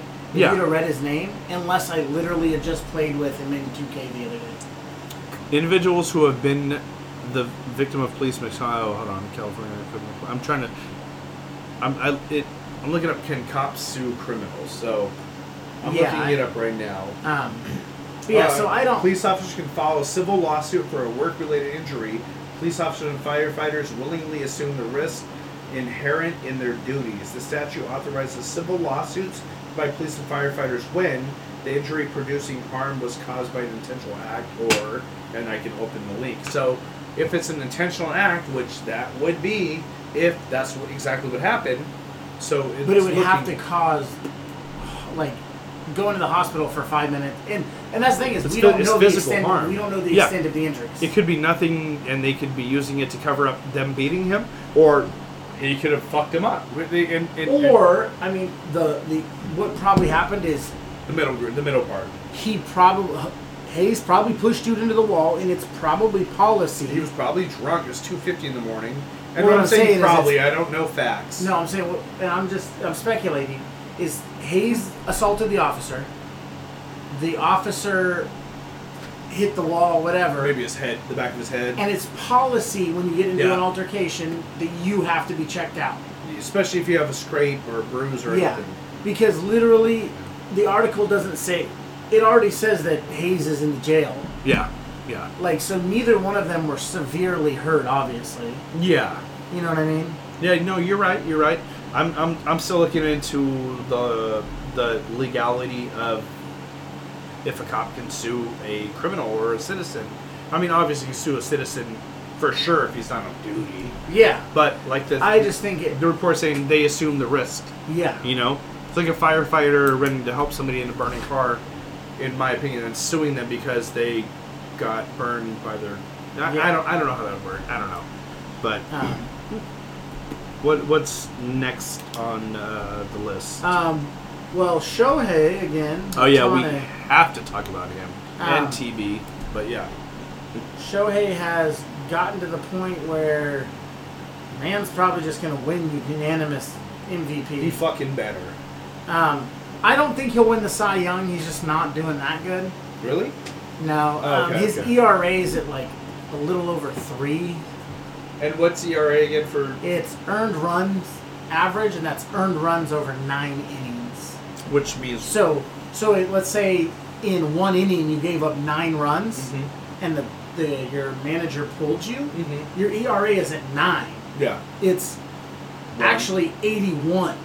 Oh, shit. Because in the average says that you would give up 9 runs every inning for 9 innings. Got you. So if you average... Like if you gave up 10 runs in the first and 5 in the second, it'd be like 7.5. So your ERA would be 7.5. No, it would be whatever 7.5 times 9 is. Oh, shit. Yeah, so for guys, like, for starters... I never knew what that meant. Starters, your ERA usually is, like, a really good starter is under 2. Yeah. Because that means they're not giving... If they could pitch a whole game and they're not even give up 2 runs. It's like Madison Bumgarner in the World Series, I think the last one the Giants won... His ERA was 0.0 something. Yeah, well, that's a short window. I mean, in a World Series, Madison Bumgarner probably pitched 2 games. Well, I think it was for... Actually, he pitched more. Like, they brought him in. There was news about how much he pitched. Yeah. It was crazy lot, you know? But I think it was for the whole... Well, even the postseason is still a small sample size. Yeah, 100%. Compared to 162 games. So for a starting pitcher who pitches every 5 days, so you do say 150 to make it an easy. Well, 160 to make it an easy divided by 5. Well, that's like 180 would be 30 games. Well, 180. Oh yeah. right? Every it's five, 182, every five. Right? Yeah. So 180 divided by 5 would be 30, right? No, that'd be 150. Yeah. So okay, sorry. So let's say, what was that? 40? No. I was fucking bugging. I'm trying to think. 35? Yeah. Something like that. So say he has that many. So that's how many starts he's gonna have. Yeah. And so it's just a bigger sample size. It's an average.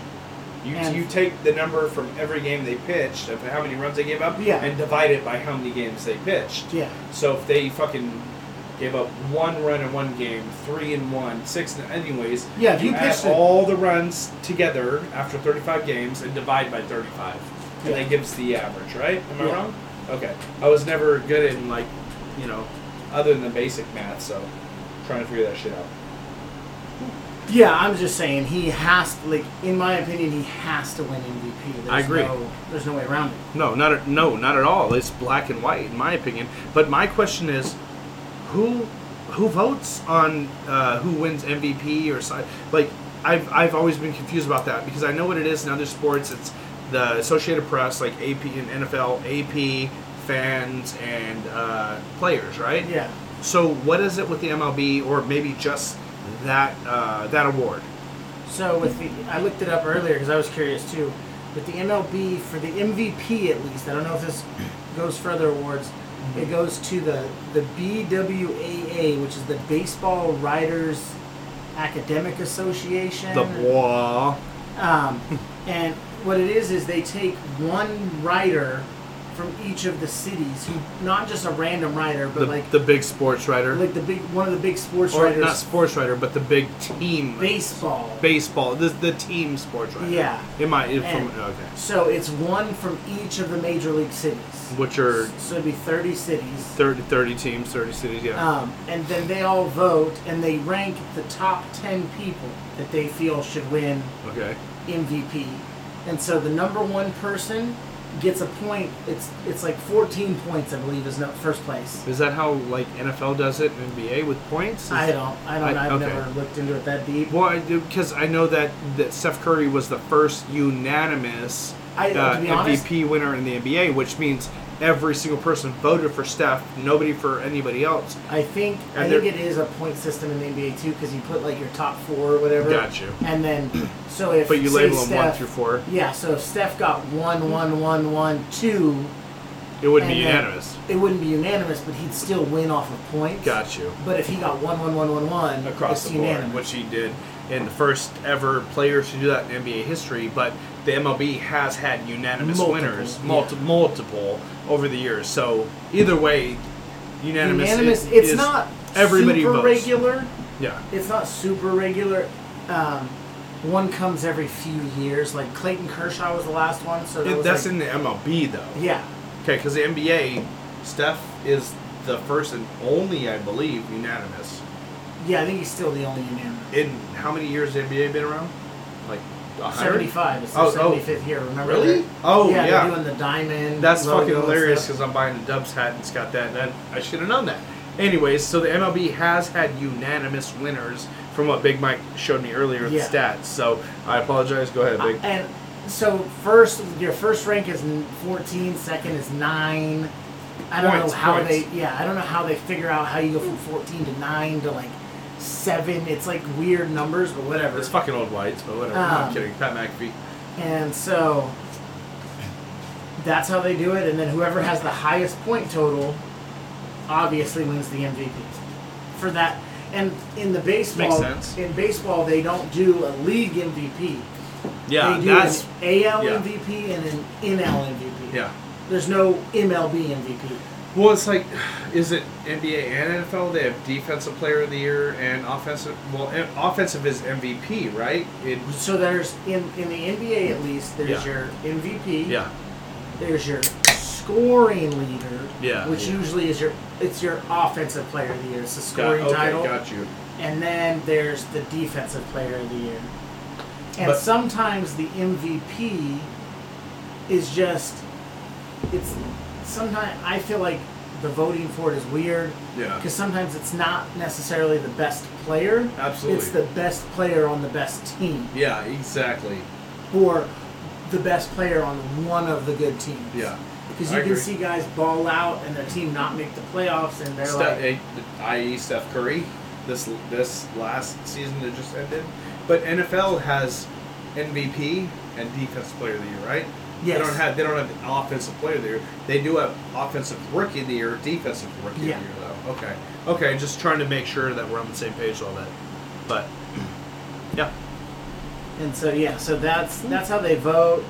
And so, Shohei better. I was unanimous. The controversy behind a pitcher, because his technical position is pitcher. Yeah. But he rotates in the field. So, what other position does he play in the field? He's kind of a utility guy. Like they put him in the outfield. He kind of moves around. Like Buster Posey plays catcher, but they also put him on first sometimes. They only do that to save catcher's knees. True. That for. Yeah, dude. As a catcher, I could not, and I'm fat, but even when I was skinny, I couldn't imagine being in a squatting position. Well, have you seen the new thing that is for more than 3 seconds, bro? You know how you've seen the new way that catchers are trying to catch that is getting made fun of and frowned upon? Mm-mm. So you're starting to see it a lot in the MLB. You're probably not noticing because you don't stare at the catcher. They're starting to catch from a knee. One knee? Instead of being squatted, they have one knee kind of down to take the pressure off their leg. But it's that traditional baseball that's coming back and saying, well, that's not how you catch. It slows you down, blah, blah, blah, blah, blah. But does it? Because when you catch and you're throwing somebody out a second that's stealing, you put a fucking knee in the dirt for leverage. Their thing is if there's a wild pitch, it's going to take you longer to get up and go after it. Personally, my knees would be dead in that position, so it would take me longer to...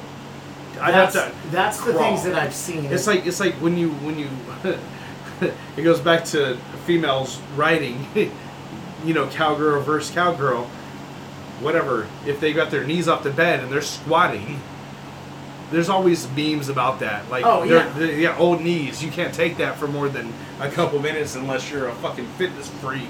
You know what I'm saying? 100%. Like, no, fuck that. The catchers, like, nah, I salute that just for that. You know what I'm saying? Well, and that's the thing is, like, you understand, like, some of these guys are out there in 100-degree heat, squatting and all that gear, and wearing fucking pants and fucking. That is that's nylon too. The only argument I've seen is that it's not traditional. It's not traditional. It's not how you're supposed to do it, and it makes you slower. You can still do your primary job. Yeah, 100%. But it makes you slower to react to pop flies because you're not being able to just straight stand up. You have to kind of like stand up, and then you can't react to wild pitches as quickly. But my question is, does it? Because if you're kneeling the whole inning or half inning, getting up is you're already in that. You know what I'm saying? Like they're trained to do that. I get that. They got pads. They go on the back of their calves that pad their thighs from their calves.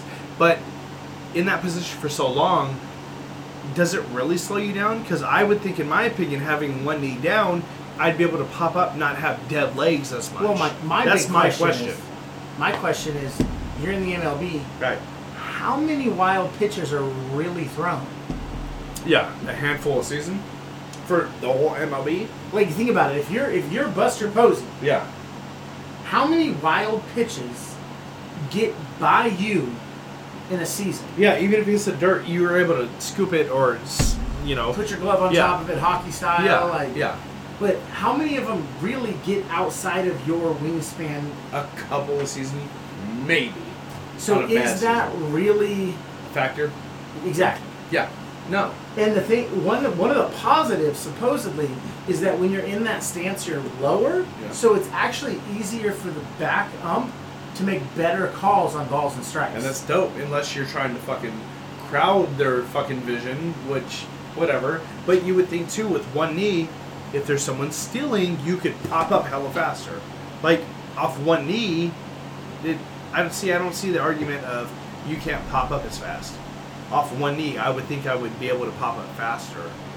If you're on a knee and I'm squatted, I'm going to go from squatted to full stand faster than you're going to go from knee to stand. I get it, but not if we've been on one knee or squatted for the same amount of time over a period of time. You're just going to be sore. Well, and that's the thing is, you're going to gas faster than me. Oh, 100%. And a lot of steals come in the late innings when they're trying to win a game that's close, you know? And I think the one knee thing, I don't think it should be an issue. It's not an issue. You're not pussy for doing it. Two, I think it'll save knees. Yes, you're conserving yourself. And to be honest, not every catcher is going to catch like that. Does every pitcher pitch the same? Yeah. Does every pitcher have the same exact pitching motion? What about dude that used to almost fucking scrub the ground when he's pitching? That's what I'm saying. Does every batter have the same batting stance? Nope. Does your catcher's stance really matter? As long as they can catch it and give your signals, what the fuck's the difference? Motherfucker could be on his belly for all I care. I was just going to say, let this motherfucker sit crisscross applesauce on his ass. If he's gunning people out. Right? From his ass? Making calls and kept and framing the way he's supposed to be able to frame. Personally, I don't think you could do it crisscross applesauce, but yeah, it's an exaggeration. Yeah. But exactly, if dude want, who the fuck can, nobody bitches at fucking pitchers when they pitch sidearm and drag their knuckles on the ground. Or quarterbacks, you know, Patrick Mahomes or Rich Gannon, sidearm and shit. They got the job done. They don't complain about it if the results happen. Yeah, 100%. If you're doing the knee on the ground and you're just not doing it, yeah, then don't put your fucking knee in the dirt. Yeah, right? It's your personal preference. And if it works, and if it's not working, your team will cut you or trade you and get whoever the fuck needs to be there to match your pitcher. You know, if you get a good pitcher. Fuck it, put both knees on the ground. I don't give a fuck. Right? You know? Like, shit, it's crazy. I've always looked at baseball and said, damn, how do they squat like that? Like, you would think it would be a female position. Like, porn star would come in and like, I got this. And squat like that. You know, like, holy shit. Yeah, no, and that's my thing. Baseball's traditional. Baseball just sticks so hard, to their traditions. Yeah. That it's almost detrimental to the game. It like is. Pat McAfee always says, the old lights don't want to change the game and make it fun for the newer people to watch. It limits the game. It can only go so far with these traditional and unwritten rules to a certain extent. And that's God damn it! What's his name? Played Pops in Friday. Passed away. God, I can't remember. I feel bad. I'm gonna look it up. Go ahead and speak on what you're speaking on. I'm gonna look it up. He passed away this year. But I think that like baseball, yeah, you have to keep some of that tradition, but you have to kind of modernize that tradition. Right. John Witherspoon, R.I.P. John Witherspoon, passed away. Actually, damn, October 2019. Wow, I'm way off. But I shared a video on Instagram with some friends, and he was talking about steroids in baseball. He's like, fuck that. Why do you want to go and watch, you know, a shutout and blah, blah, which is great. But he was making the point, let these motherfuckers hit it in the parking lot. Let them hit it to the moon and back. Like, it's way better. A lot of people have said this, but look up the video of John Witherspoon talking about allowing steroids in sports. It's fucking hilarious. R.I.P. John Witherspoon. All respect to his family. But, yeah, steroid, like baseball. You're talking about traditionals and not wanting to get away from the game and how it, from the beginning and not advancing. Not saying steroids is advancing, but it always goes back to that joke that it would make it more entertaining. I would love to see 600 moonshots all the time. Yeah, he said 700 and something feet, yada, yada, you know. At that point, they would just start making the stadium bigger. It's true, but it'd still be a fun fucking game to watch. Imagine me and an outfielder having to cover.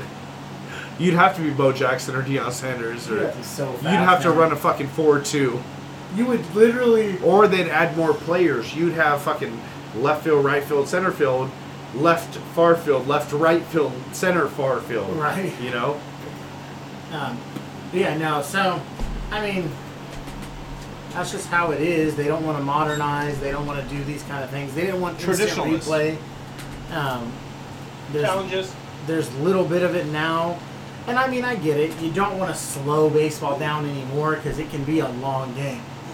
So you don't want to spend time adding too much stuff, but you do want to modernize it a little bit so that it's appealing to the younger generation. Like, I still find watching baseball enjoyable.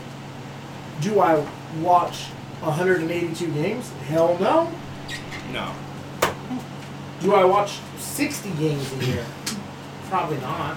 Not now. I know when the Giants, I'm a Giants fan. I know when they were in the, you know, the even seasons were like those 5-6 years, I was watching every game at home when I could. I mean, mind you, me and Big Mike over here met on the job working here in our town. He came in as a young buck, and I had been there. And we sized each other up, and we really sized each other up, where I was like, this is my store. And he was like, well, it's going to be my store, in a sense, you know. But we started talking and realized that we were like on the same exact page. We were sports fanatics. We had so much in common. Him being a lot younger at the time, I think Mike was like 20, I was like 26, and right there we became like brothers, you know. So, but the point I was making is we were watching games together. I had it on the laptop at work. I remember the second World Series the Giants won in 2012. I remember having my Buster Posey jersey on, my Giants hat, and when that last out came that sealed it for the Giants, I remember throwing my hat across the store and knocking out the panels of the roof, and be like, "Oh shit, I gotta put that back before the boss sees." But yeah, it's we watch, like, baseball is an amazing sport.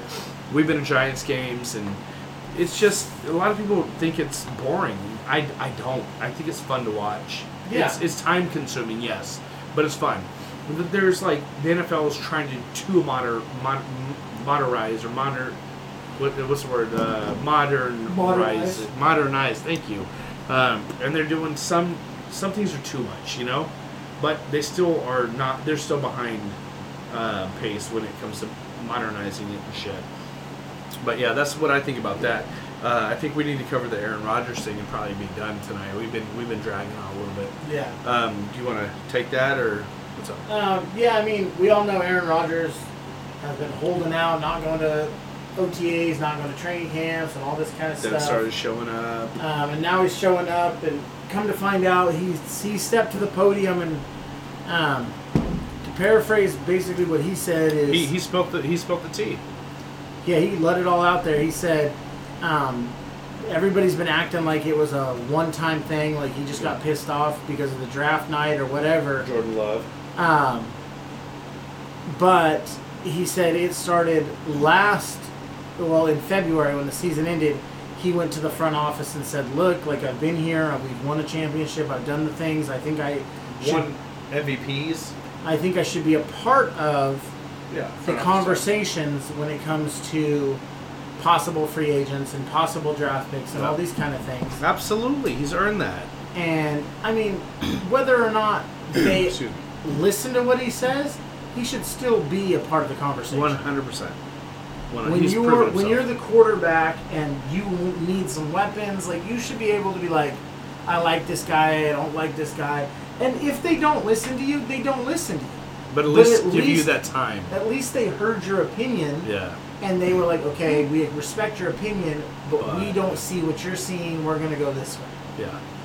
That's more of a grown-up conversation. It's a respect, a mutual respect. And he's not getting that. And then on top of that, he spoke on how they just don't treat veterans when they leave the team the right way, or offer them a decent contract. They don't. Well, he said that some of the guys that have left, they didn't get any contracts, or they got super lowballed, or just let go. And so he tried to talk to them about it, and they didn't want to hear it.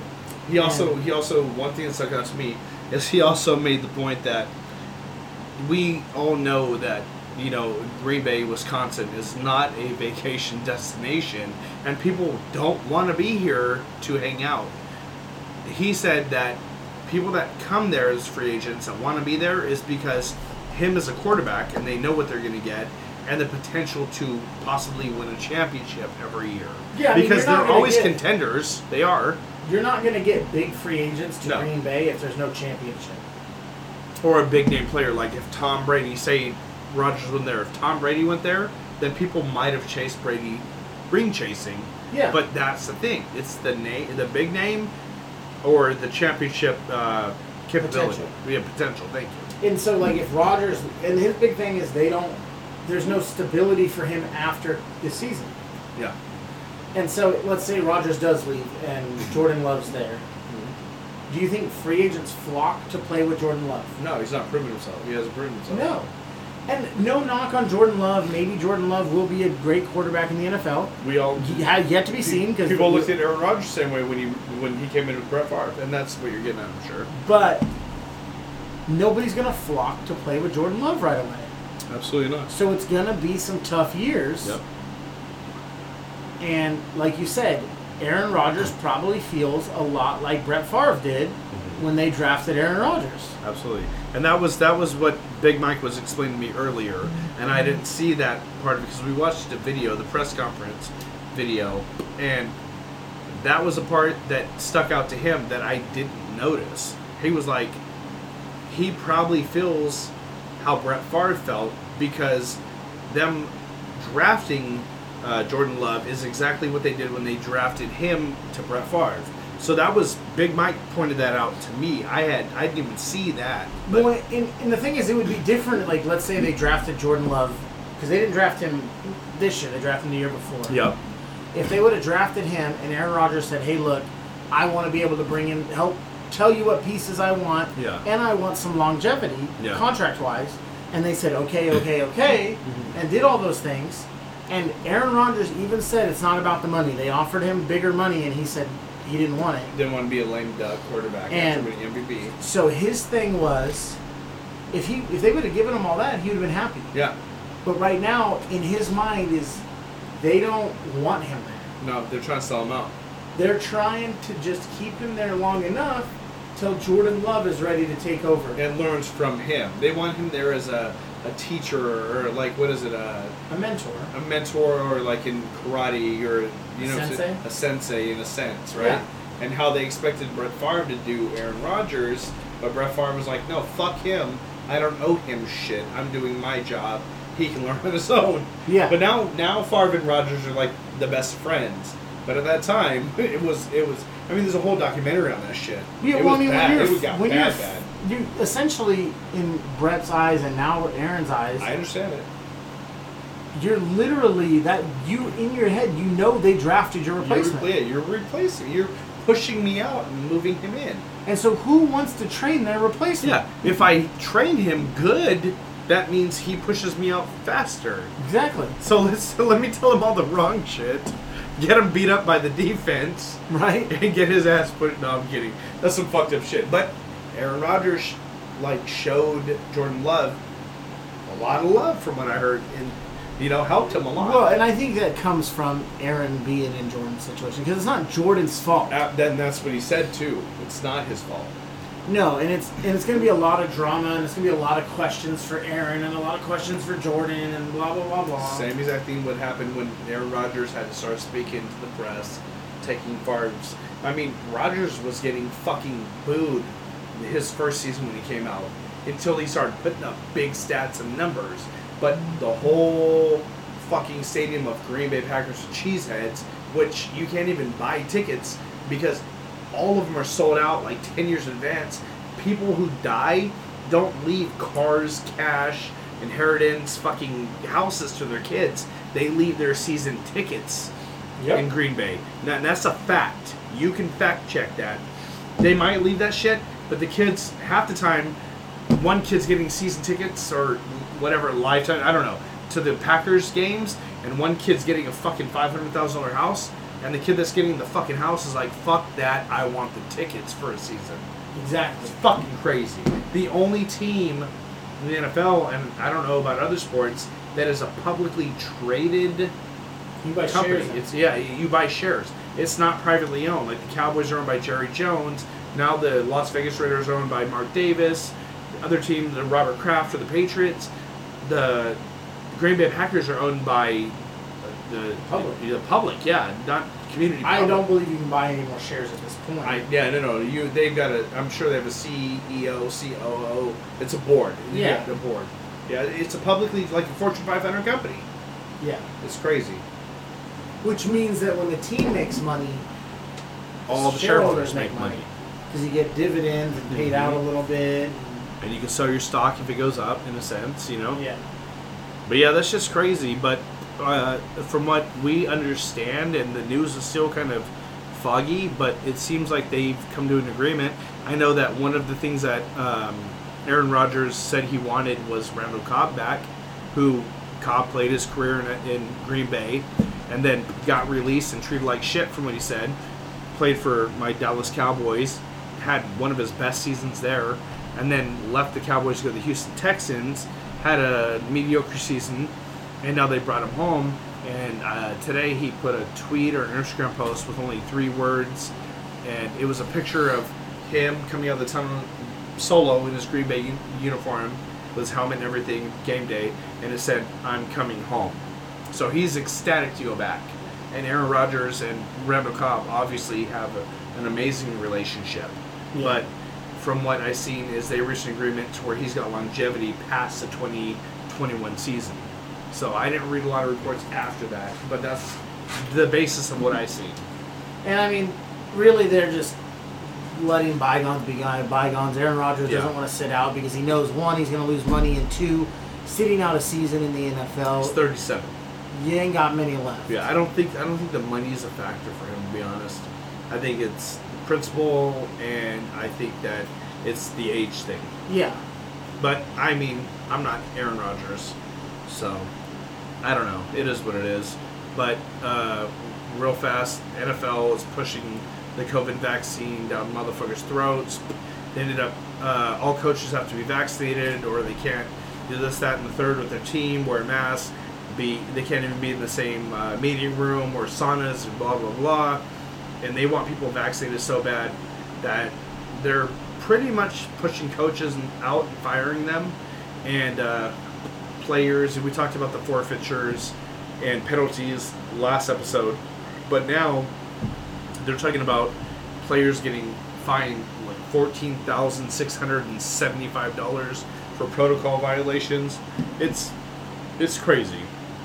The COVID vaccine went from it's your choice and we can't mandate it to, oh, that's not working to get everybody vaccinated, so we're going to fucking push it and mandate, you know, fine you and make your life really, really, really fucking hard. And I think it's going to come to the point that they're going to just end up mandating it. But they're a private sector, and I don't know if legally they can or can't, but I'm not going to speak on my opinion on that because we have both sides probably listening, and it is what it is. But with that being said, do you have anything else to discuss, Big? No, that's it. Getting close to that 2-hour mark. We've been really good at that in the last few weeks to getting close to that. But I mean, I know Big Mike and myself really appreciate each and every one of you that are here, and to our German listeners, subscribers, whatever. We appreciate y'all too. We got new demographics and age groups that have been popping up. But thank you, each and every one of you, and we hope that you guys are enjoying the podcast or, all that stuff. But leave us comments. Comment what you want to hear. Comment what you do or don't like. We'll, talk. We'll talk back. But thank you guys for everything, and we'll have episode 12 up next week. Peace.